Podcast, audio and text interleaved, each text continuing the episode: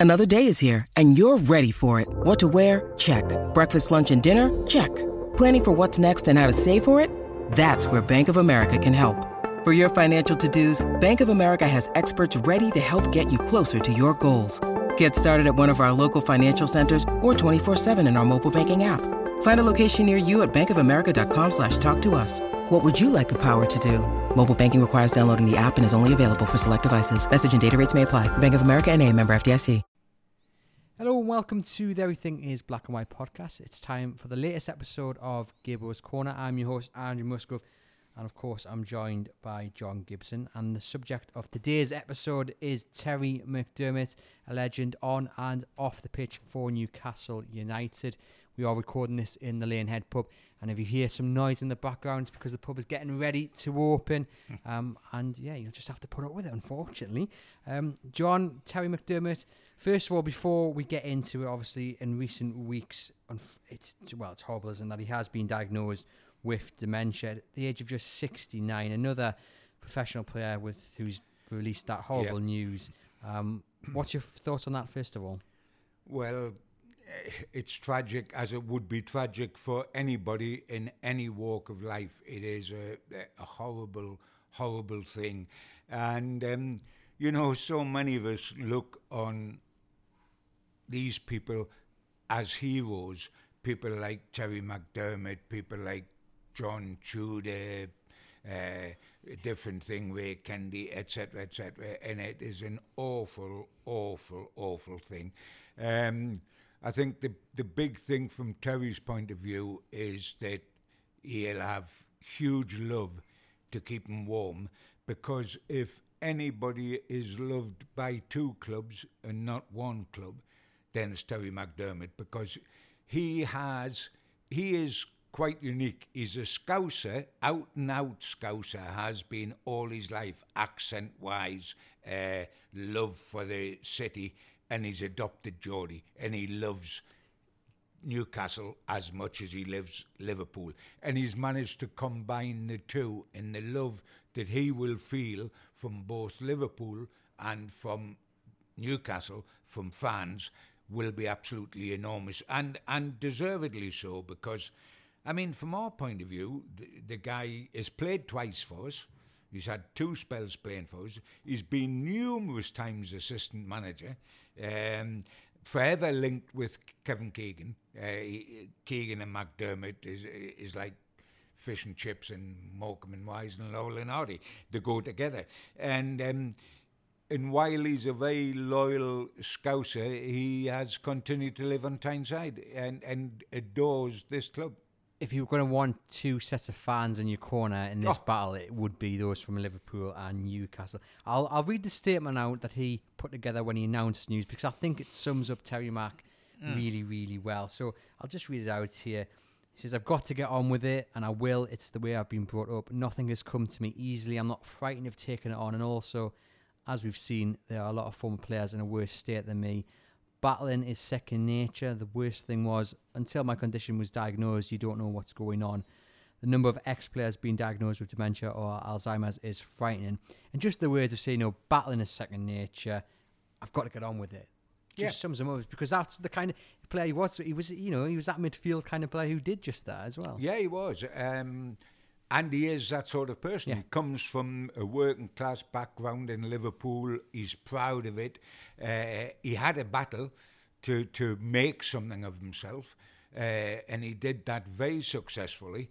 Uh, and it is second nature to Terry Mack, and um, he knows he's got an awful lot of pe- people in his corner. And he rose from being a Kirkby boy and going to Bury uh, to going on and playing for Liverpool and winning just about everything that was possible to win.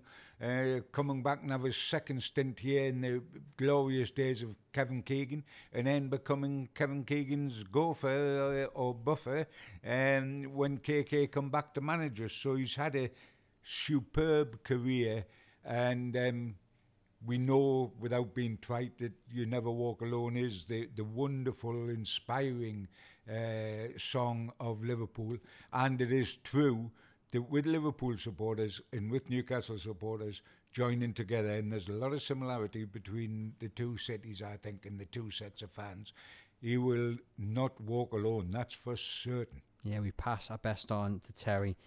Let's go back right to the start then when he first arrived Mm. at Newcastle. and he was just another brilliant signing from Joe Harvey. who just had a knack of picking these players out. Yeah, yeah, he came from Bury, and um, this was Joe's major strength. Uh, was his man management and um, his ability to spot talent. Exactly the same two strengths as Kevin Keegan had much later as a manager.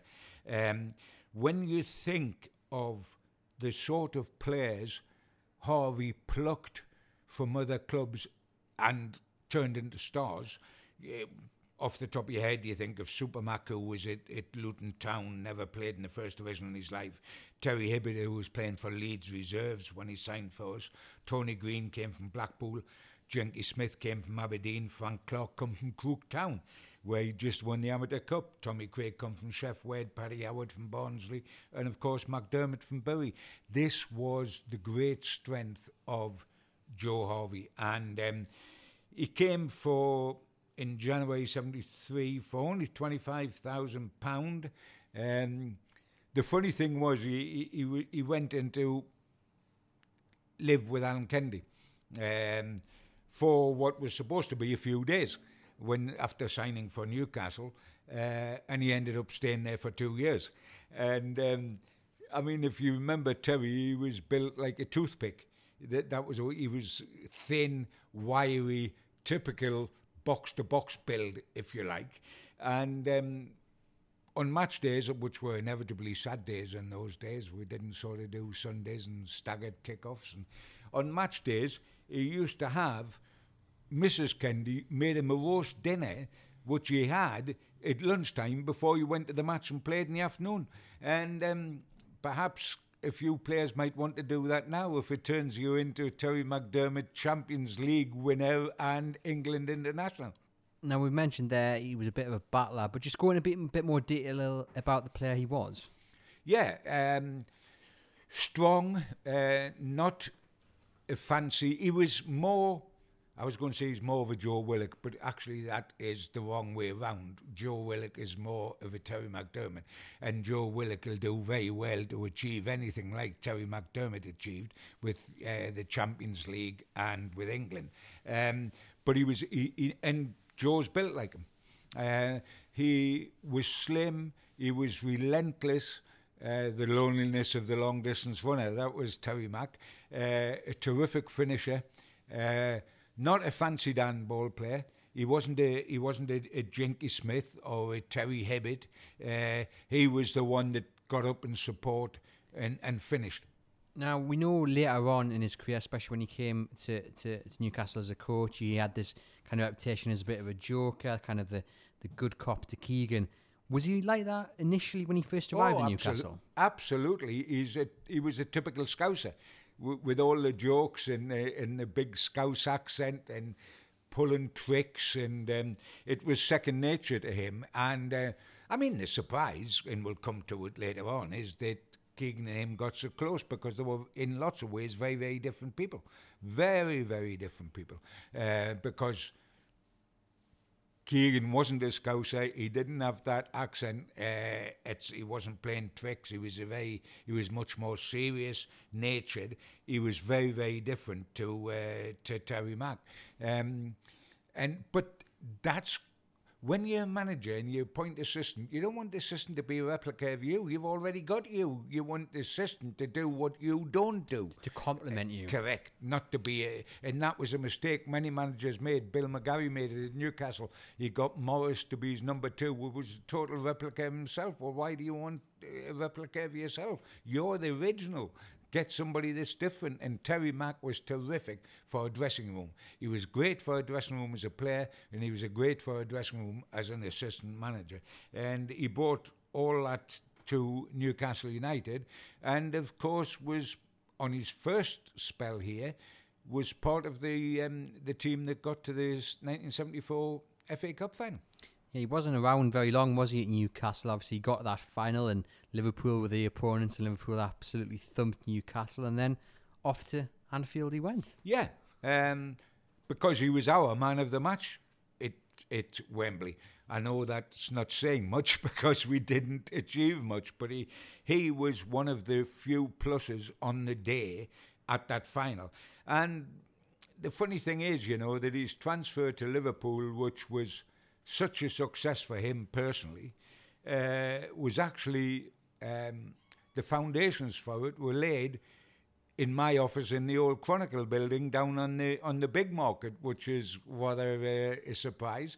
Uh, and that came about because after training uh, each day, the players would be finished by about lunchtime. He would come down to my office. I would meet him outside the office, and would go the pub just 50 yards down the road. Uh, we would go down there, downstairs into the ba- basement, and have a game of snooker. Uh, and after the game of snooker, would come back. He'd come into the office with me, go upstairs. I would lock us in an office where there was no one else around that could hear, and he phoned Phil Thompson, who very very famous great player for Liverpool and become an assistant manager at Liverpool. Phil was from Kirkby, exactly as Terry Mack was, and they were very close. And he would phone uh, Phil Thompson, tell him the latest state of play that he knew that was happening from the Newcastle side. Phil would fill him in with what was happening from the Liverpool side, and the deal eventually got done. Now that put me on the inside of the deal, so we weren't going to get scooped out of our eyes because uh, we were on the inside of it. And you know what? I didn't begrudge him that move one iota. He wasn't a Geordie that was turning his back on the club to go to another club. For goodness sake, he was born in Liverpool, and Liverpool wanted him, and it was not if it was natural for Alan Shearer to want to come home to Newcastle instead of going to Manchester United from Blackburn, it was natural that Terry Mack should go to Liverpool. So, in those moments when he's making the phone calls in your office, just describe the kind of the mood of Terry. Was he excited? Was he apprehensive? What was it like? Uh, he was a scouser. I mean, you can imagine the two of them. They, they spent half the time. I mean, the phone call went on for eternity. It must have cost the Chronicle a, a few quid, but the story got they got it back with the circulation. But um, I mean, they would joke on for an age and then get down to the business in the in the middle, which was, hey, what's the latest situation? Has Joe said anything to you at this end? What is happening with the boss down there, etc., etc. Stick in, you'll get it, etc. And then back onto the jokes. Um, but yes, uh, he was excited. Uh, he was going home, he was going home to a side that had the potential to become one of the greatest club sides in the world. And they did become one of the greatest club sides. If you look at his record, he played 322 games for Liverpool, scoring 75 goals. They won four championships, he did, four championships, three European Cups, two League Cups. He was the Football Writers Player of the Year in 1980 and the PFA Player of the Year in 1980. Uh, so I suggest that that transfer turned out to be a success, both for Terry McDermott and for Liverpool.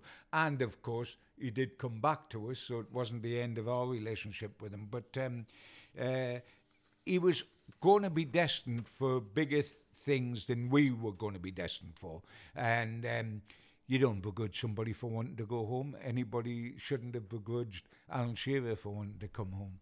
What was Joe Harvey's take on it, or was he he just didn't want he was was never going to stand in his way? No, he, he wasn't because he knew that he couldn't, and like I've just talked there, he knew that his heart was in Liverpool. Yeah. Um, he had a love of Newcastle, but the depth of his love for Newcastle came with during his repeated returns. When he returned as a player, and then he returned as an assistant to KK and had a long run here.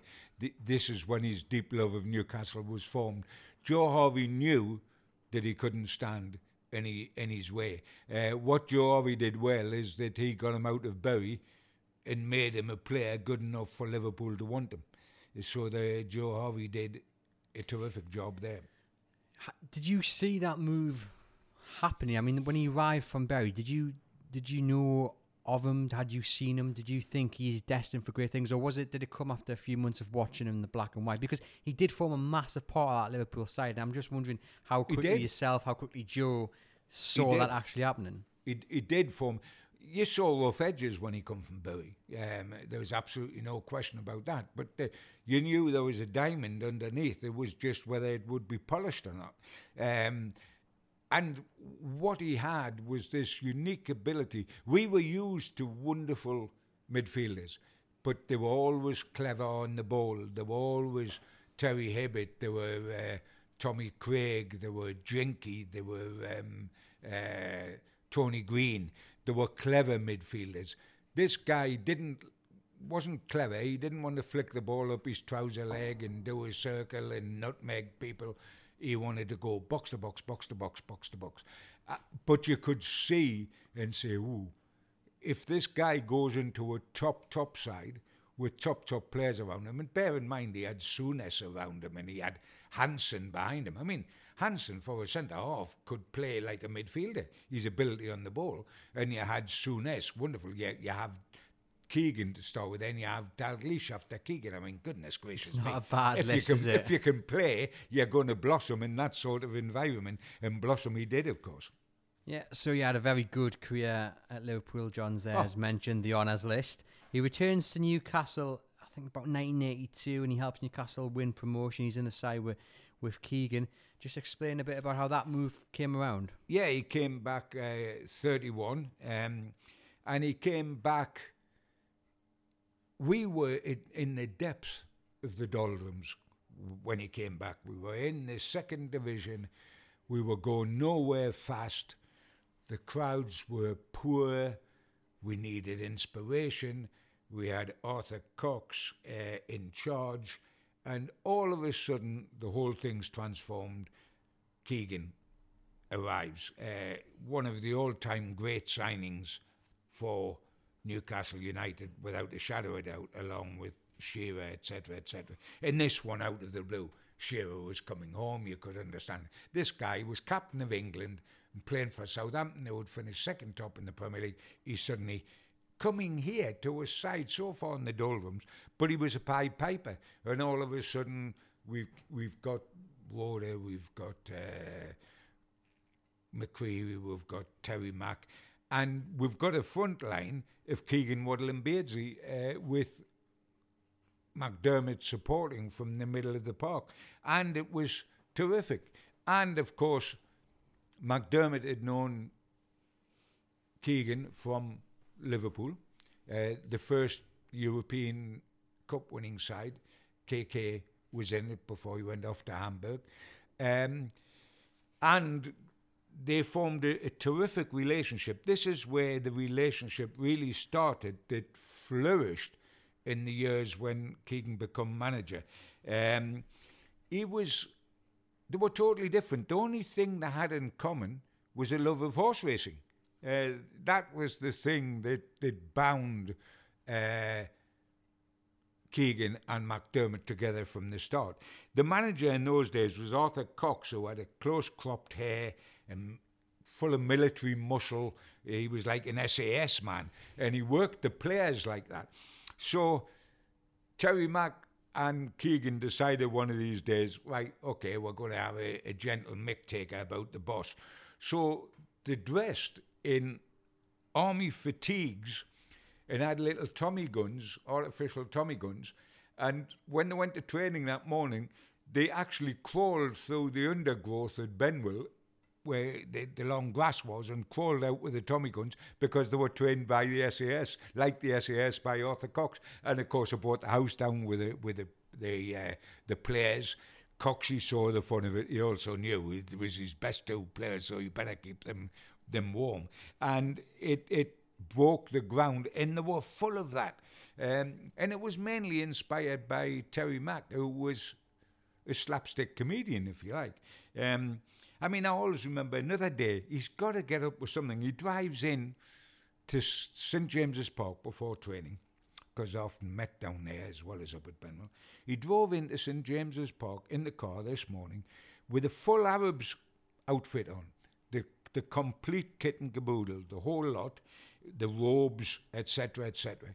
He went in the club office, went up to the um, the chairman's suite, knocked on the door.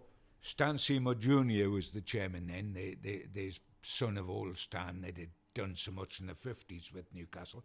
Knocked on the door. When the shout come, coming, he had his headboard in, in you know, his head covered, and he, he sat in the chair and said that he'd come to make a bid for Kevin Keegan, that um, he was involved with a football club that would like to sign Kevin Keegan. And for a split second, Stan Seymour actually thought it was true and panicked like Billio because Keegan was part of the uh, the whole rise and rise of Newcastle United from the doldrums to getting back in the first division was built around KK, um, and that that was typical Terry Mack. And when Terry Mack told me about it, remembering that we'd done his transfer to Liverpool from my office, when he told me about it, I said, "Hey, that's a belt. That, that, that's great." I said, "Hey, look."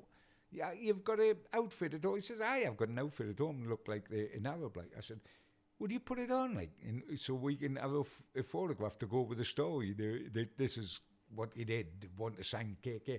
Sure. So he's put he put the whole kit and caboodle on again, and we've got a photograph of him sitting in the chairman's office at Newcastle United with his Arabs uniform on. That was typical Terry Mack. On the pitch, like you say, he came back. He was thirty-one. He could still cut it. Oh yes, I mean, like a, a lot, you can say that the best years were at Liverpool. Um, and I think that's unquestionably true. You can argue that the best years of Beardsley were at Liverpool, although I would also argue that the, the part of the sandwich, the two Newcastle bits with Beardsley, were pretty damn good as well. But he won everything at Liverpool. This fella did. But it's it was interesting for all his game was built on stamina. Stamina more than pace. He had an uncanny knack of knowing when to make the runs. He, he wasn't slow, but he wasn't blisteringly fast. But he knew when to make Calculated. them. Yeah, he was clever. He knew when to make them, and he continued to do that. It was obvious that he, he wasn't the man that won the European Cup three times and um, got X number of England caps, but he was still very, very effective. And this was Newcastle operating in the second division, as you know. And um, phew, I mean, the whole thing almost went belly up at the end of that promotion because we won promotion on that forward line of Keegan, Waddle, and Beardsley. But when we went up, all of a sudden everything disintegrated before we actually kicked the ball in the first division. Arthur Cox believed Newcastle weren't ambitious enough to survive in the top flight comfortably, and he went off to Derby County. Kevin Keegan had already announced before the promotion season was completed that he was going to retire uh, because he'd seen that his legs weren't what they were when we played Liverpool in the Cup. And uh, he had 10 yards start on Lawrenson, who then beat him to the ball. Uh, and he said, Fuff, I'm not going to play in the top level. I want to be remembered for. And he retired. So you had no more uh, KK, you had no more Arthur Cox. Jack Charlton come in as manager. Jack Charlton, as forthright as it's possible to be. Terry Mack, lovely guy, but nobody's fool and will not tolerate certain things. They never got on. Terry Mack was never going to play for Jack Charlton, didn't play for Jack Charlton, so he left without kicking a ball. The interesting thing with Terry Mack is one of my great mates was Tommy Cassidy, They played for Newcastle in the 70s Cup finals and played in the same side as Terry Mack at Newcastle that went to the FA Cup in 74. And Tommy Cass become my manager at Gateshead after he'd had a spell in Cyprus as a manager, Tommy Cass. And um, he was in Nicosia uh, managing the local club. and he signed Terry Mack for his club. And um, I remember Cass telling me much later when Terry Mack first arrived on the island, uh, he struggled because the quality of the players around him weren't anything like Liverpool and weren't anything like that Newcastle side that would won promotion. And he struggled because he wasn't about a dicky dancer, about his he was a box to box, relying on getting the ball released. But he came good. In fact, uh, Cass said that a, a couple of directors were looking at Tommy and saying, who have you got here? You know, wh- why did he bring this guy? And also questioning whether Cass should stay at the club.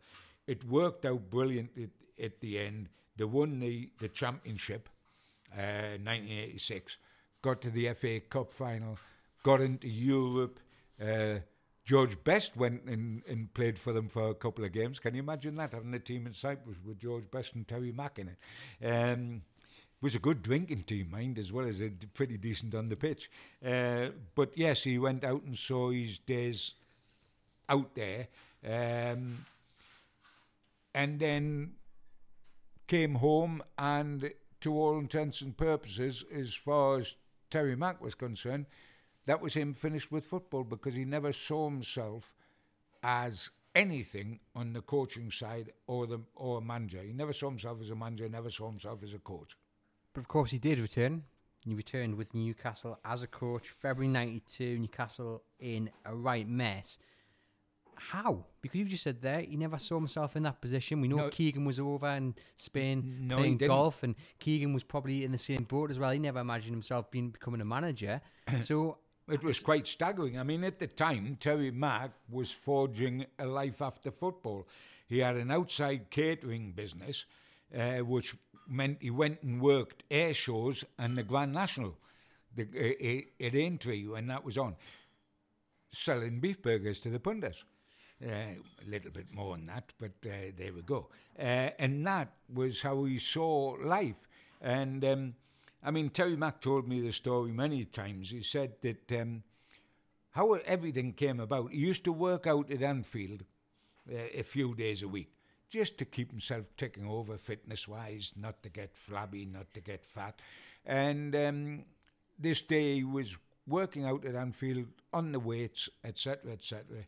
And he got a phone call from Little D, which is uh, David McCreery, who had played at Newcastle with him.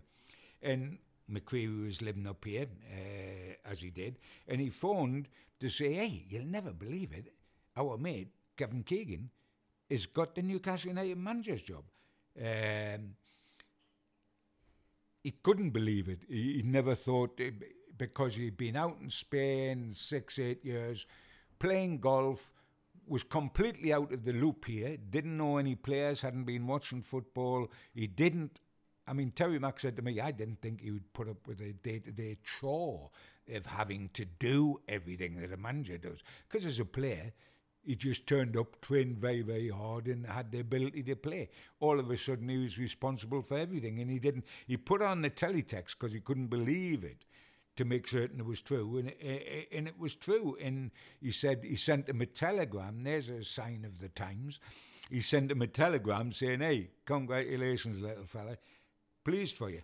Um, and he said never thought any more about it apart from isn't that a shock? Like that, that KK is up at Newcastle, uh, and it, I've mentioned that famously Terry Mack was a, a guy for the racehorses, so he, he phoned Newcastle United ground a couple of days later to speak to Quinny, who Mick Quinn, who a Scouser, who loved horse racing.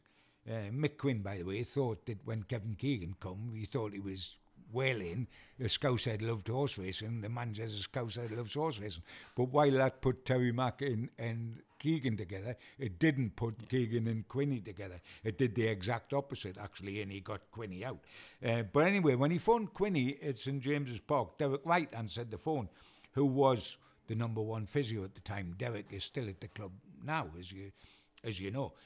Derek Wright answered the phone, and before he handed it over to Quinny, he said, Hey, Kevin wants to have a word with you. N- not now. He'll be giving you a bell. And Terry Mack said, Great, that's no problem. Yeah.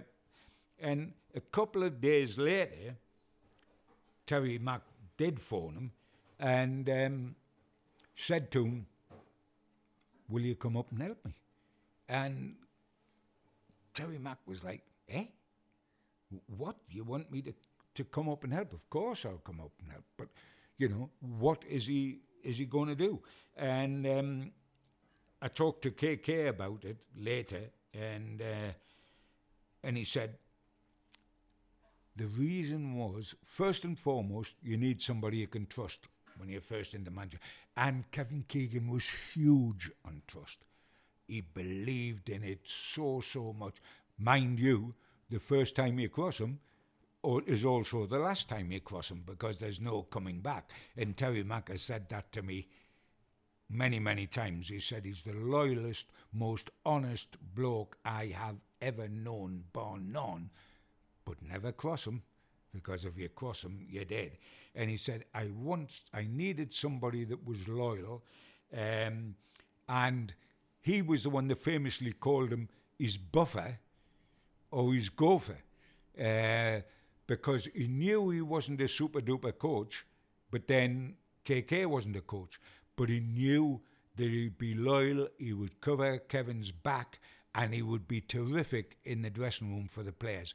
And that is what he did. Is uh, he, he was the guy that the players you sometimes don't want to go to the manager, you know, because it makes it a big, big thing if you've got a little problem. But if you go to a confident that has also got the ear of the manager and talk to him, problems can be solved. And that was what Terry Mack did and and was great. And the meeting that KK had with Newcastle United in London when he got the manager's job, he said at that time, John Hall had just taken over the club, but was not in full control. Uh, so he couldn't do everything that he wanted to do. And the club financially was in some trouble. And so KK, who had hired the room for the Newcastle United meeting himself out his own pocket, said to John Hall at the meeting, I want to bring Terry McDermott up. And that got the raised eyebrow, uh, as every, it even got a raised eyebrow of Terry Mack.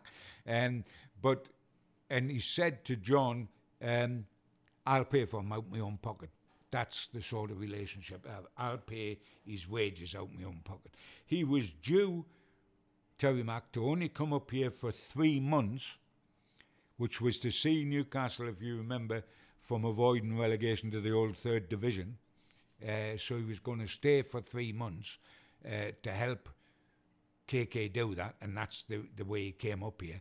And of course, he stayed for life mm. um, after that. Uh, and I mean, it was laughingly suggested with with Terry Mack they say, what what was his job exactly when he came to Newcastle under Keegan? And it, oh, his job was to go for the racing post, to get the lunchtime saunies, and to put out the cones on the training pitch. That was funny, and that appealed to Terry Mack's sense of humour because he had a real cutting edge sense of humour.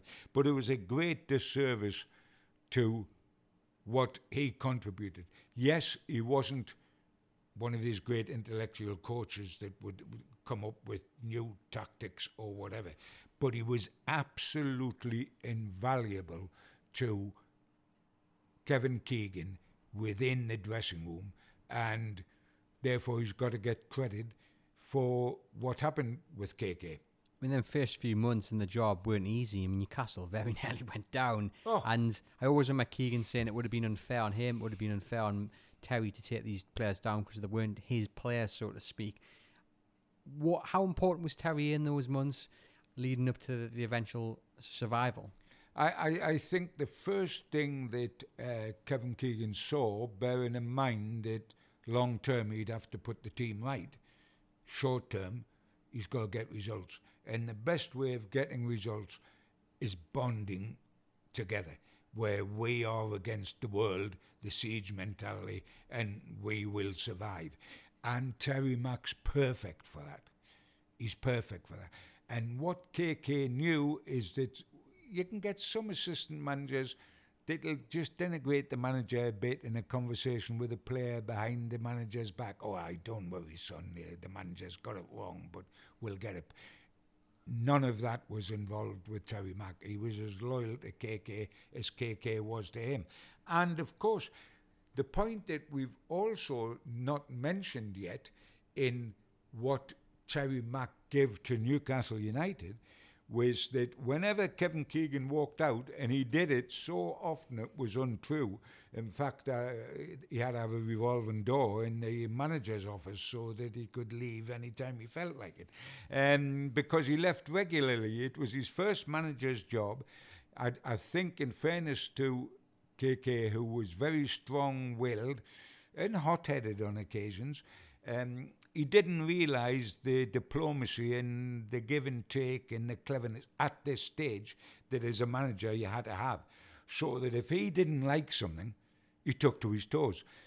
Some of it become, and I was right in at Newcastle at the time because I'd been part of the Magpie group that had helped get John Hall to power.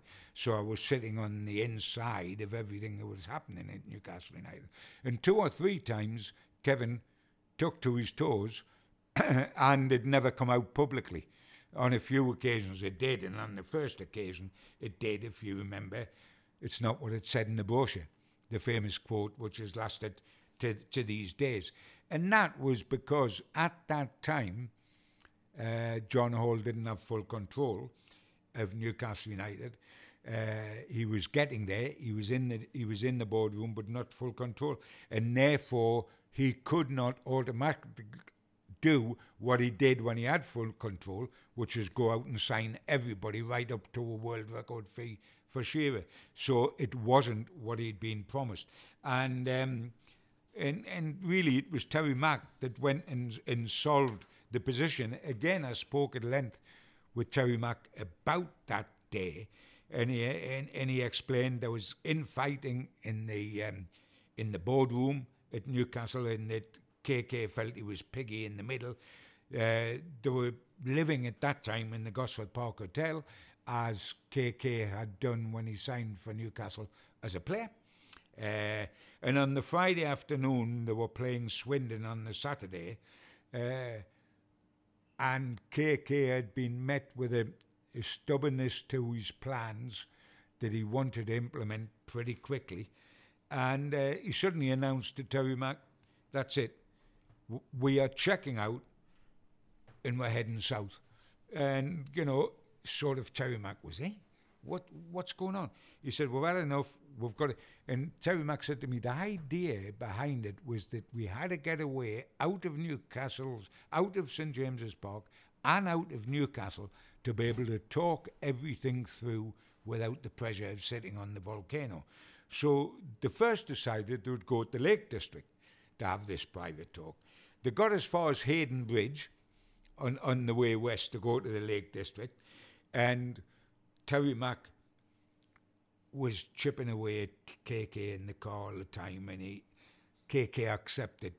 This would be unfair on the players and on the fans. Never mind what is happening with the board. There's a game tomorrow if if all of a sudden the manager and the assistant manager aren't taking that game, that is unfair on the fans and the players. So they decided, KK agreed, that they wouldn't renege on the game the next day. So what do we do now? We don't want to go to the Lake District, we're far too far away. So they turned the car around and went to Ramside Hall, which is just by Durham City in Sunderland. And they stayed overnight in the Ramside Hall, talked all the way through dinner, talked in the room afterwards, got up, had breakfast in the morning in the Ramside, and suddenly decided, both jumped in the car and went to St James's Park at 11 o'clock in the morning. The players had absolutely no idea what had been going on before the game.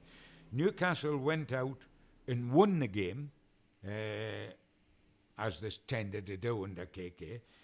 But Terry Mack said to me, Hey, Gibbo, he said before the referee had got in the referee's room and taken off his gear and had a shower, KK at the end of the game never went in the, the, the dressing room to speak to the players.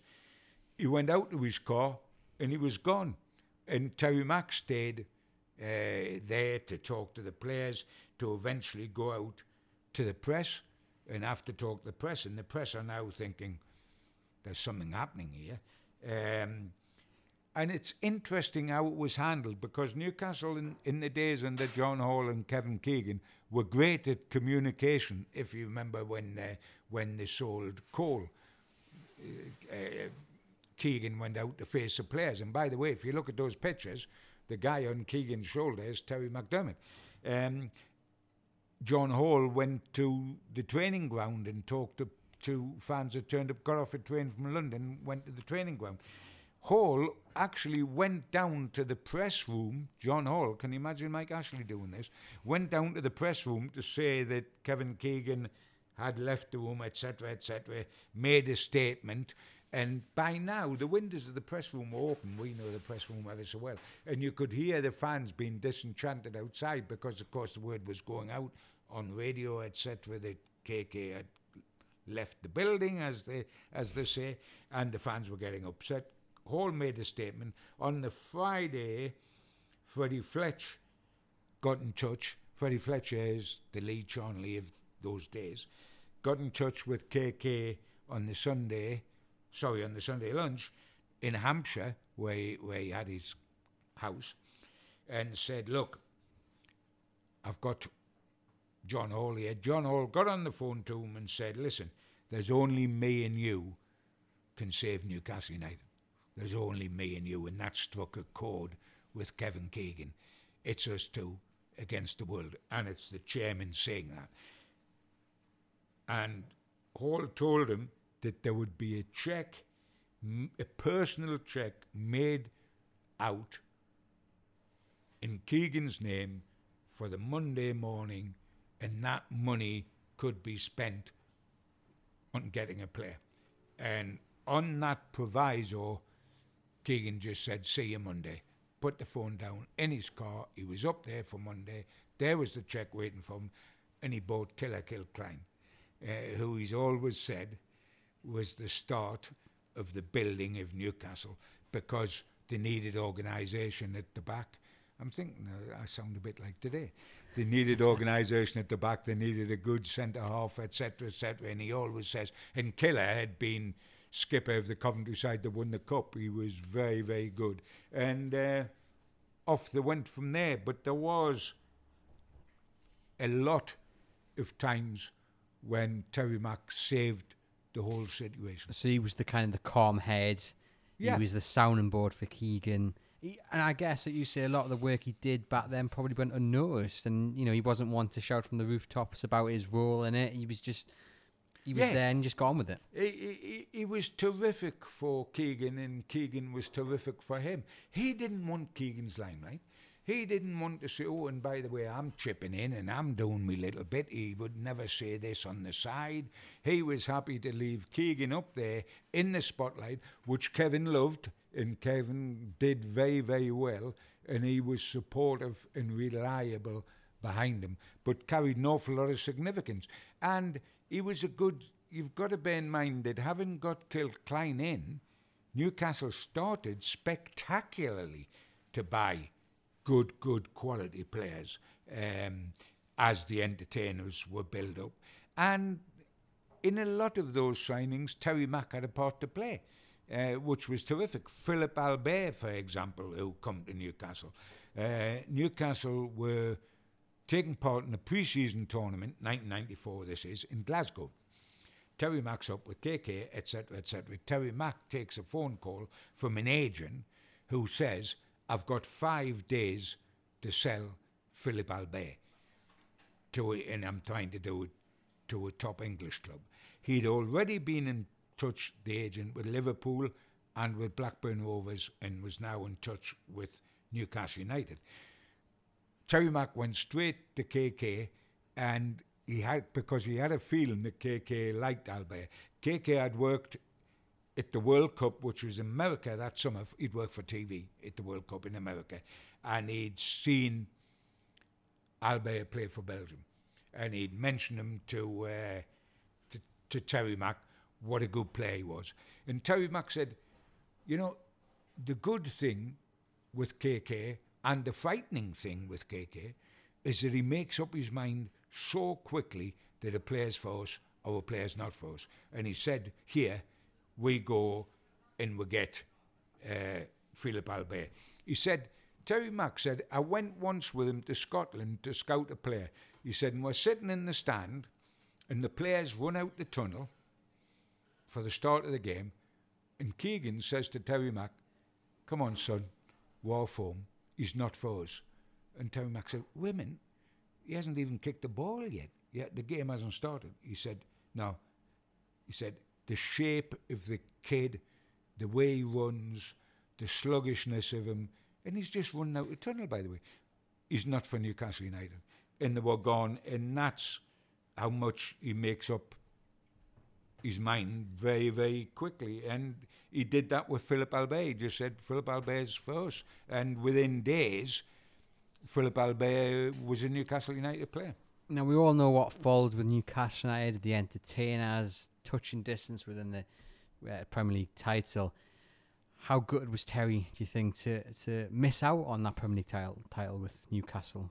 Oh, without a, a shadow of doubt, because he, he he missed out to Manchester United, which is Liverpool's greatest blinking rival. So it was bad enough missing out, but to miss out Alex Ferguson and Manchester United, having had a 12 uh, point lead, was an absolute killer for for them all. And I think that took. I, I never think that Keegan was the same man again at Newcastle. I think that was the day. Do you think Terry then had to hold that together? And we know Keegan obviously resigned the January after. So do you think in that time he could see what you could see? He could see that Keegan wasn't the same man. He was trying to hold it all together. Yeah, yeah. I think I think he did, and of course he was trying. You've got to remember that Shearer at this time turned down Manchester United to come to um, to Newcastle. Uh, you've got to remember that David Ginola was wanted by Barcelona, and you can see them fitting like a glove, the pair of them, Barcelona and, and David. Um, and Keegan persuaded him to stay at Newcastle. Now, he'd brought in Shearer and he persuaded Ginola to stay here, and then he took to his toes. It, it, it wasn't comfortable. And by the way, just the one thing I want to say on Ginola that's interesting and emphasises what Terry Mack brought to the table. When we actually signed Ginola, Kevin Keegan was in America. And Terry Mack was on a caravan site in Amble. He was on a caravan site in Amble when he got a call on his mobile, and it was the president of Paris Saint Germain, and he negotiated with the president in the absence of Keegan because the negotiations weren't done by by the chairman or the chief executive. It was done by the manager mm. in those days. So Terry Mack is in a caravan in Amble talking to the Paris Saint Germain president, who has got a lady interpreter next to him. He's got the voice full so she can hear it to help. Now, can you imagine the interpreter trying to get this Scouse accent of, of Terry Mack and do a financial deal for David Ginola? But you see, he wasn't just making up the numbers. Uh, you know, when he took mm. part like that in, in bringing such a, a startling player as, as Ginola, it's special. Thank you for tuning in to Everything is Black and White podcast. We'll get back to the show in just a moment. We just urge you guys to please subscribe to the podcast through whichever platform you use. Totally free to do. Just means every time we upload a new episode to our channel, you'll get a notification saying we've done just that and you can listen to it straight away. And if you get the chance to leave us a review as well, that would be much appreciated. That really does help us out. You can also follow Chronicle Live's Newcastle United channels over on social media. We're at Chronicle NUFC on Twitter, Facebook, and Instagram. And you can email us here at the show with your feedback, your comments, your questions, whatever. Just drop us a line at the EIBW podcast at reachplc.com. And you can also stay up to date with everything to do with the club by subscribing to our daily Newcastle United newsletter. That's also free, and you'll get a morning news roundup, an evening news roundup, and a breaking news alert as well. And that'll get emailed directly to your inbox. The link for that is in the show notes. Hit that, scroll down to sport Newcastle United tick the box, and you'll all be signed up. Once again, thank you for listening, and we'll now get back to the show. Speak to the likes of Les Ferdinand, Warren Barton, they always talk about trading up at Maiden Castle, and you've got the crowds. And there's one story that Barton in particular always tells about looking up at the burger van, and there's Kevin Keegan and Terry Mack with a burger, legs over the side of the burger van, telling them to get on with their sprinting. I mean, he must have been. We know Keegan was in his elements in that situation. Was Terry Mack as well, being Oh, that close to the punt? Totally, totally, totally. Loved that. And all Newcastle did uh, under Keegan was what Liverpool did, which is play five aside. So Terry Mack and Keegan would play five aside. I was going to say, yeah, did Terry Mack get involved? We know Keegan did. Oh, absolutely. Yes, loved it. Loved it. I mean, once a player, always a player. It's only age that tells you you're not a player anymore. But if you can get the excuse. And the other one was head tennis. They were always playing head tennis, a pair of them.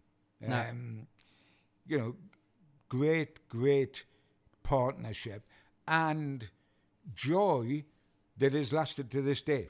Uh, they are still the closest of friends to this day. Um, there's absolutely no question about that. Loyal as it's possible to be to each other. Um, and that's terrific to see because uh, sometimes in football it gets a bit bitchy. Uh, but and you know I always used to have a bit fun with with with uh, Terry Mack and say, listen, mate, if I come back in the next life, I want to be Terry McDermott, I used to say. And he said, Why is that? I said, Well, I'll tell you what, like, because after you finish playing, you tell me you never thought you'd be in football again. And I thoroughly understand that, and that's the way it is. Uh, because we all accept you're not a manager, you're not a coach in the traditional sense of, say, James uh, Graham Jones or, or Berkey in the old days or whatever. You're not a coach, and neither was KK. But this is the career you had at Newcastle. You came up in 92 to 97 for Keegan and work with Keegan in this great area era. When Keegan takes to his toes, who's the next Newcastle United manager? Kenny Dalglish, that just happened to play with you at Liverpool.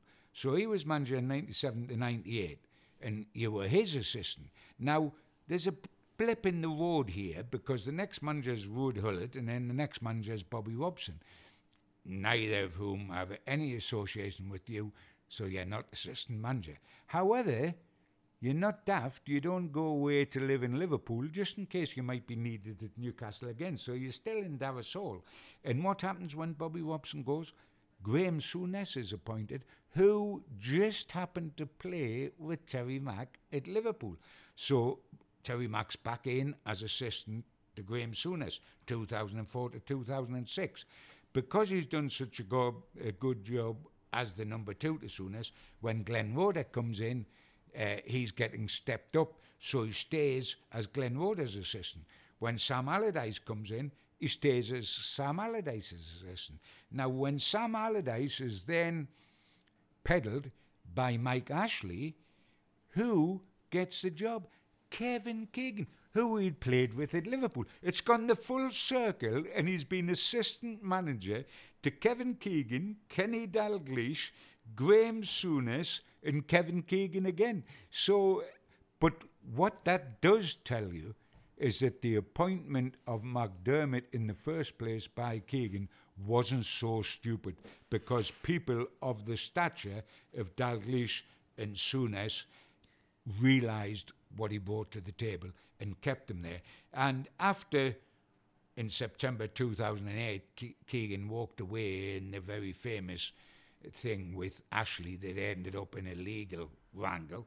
Uh, other other people realised how important Terry Mack was, and in between the time when he was out the loop with uh, Gullit and Robson, John Barnes, who just happened to play with him, by the way, at Liverpool, took him uh, to Celtic as an assistant, and then Lee Clark, who played with him in Newcastle, had him as assistant at Huddersfield in Birmingham to Lee Clark. So the guy has obviously got an awful lot going from we can all smile, but you don't keep a job just because you go for the racing post. You keep a job because you're loyal and you have an input in the dressing room. Just finally, the pub's just opened there, so we are going to wrap this one up. Just sum up, John, in a sentence or so, what Terry Mack means to Newcastle United. Terry Mack is the total fabric of Newcastle United. He everything that's good about Newcastle United, he has been associated with. As a player, the first time round, he helped take us to the FA Cup final. As a player, the second time around, he took us to promotion with Keegan, Waddle, and Beardsley. He come back as an assistant manager at the greatest, most entertaining time in Newcastle's modern history, which is the entertainers under Keegan. Uh, and he stayed and, and went to the cup final with Dalglish. Uh, and he remains on Tyneside with a great love of Newcastle United. He is an ambassador, official ambassador at Liverpool and goes through for all their matches. But he also goes to the Newcastle United matches because he cares. The greatest two clubs in his life are Liverpool and Newcastle United. And think of those two fan bases. No wonder he feels a warmth. And I wish him everything he wishes himself and everything the Newcastle fans and the Liverpool fans wish him because we owe him an awful lot. And sometimes it's forgotten what his contribution was to the club as an assistant manager.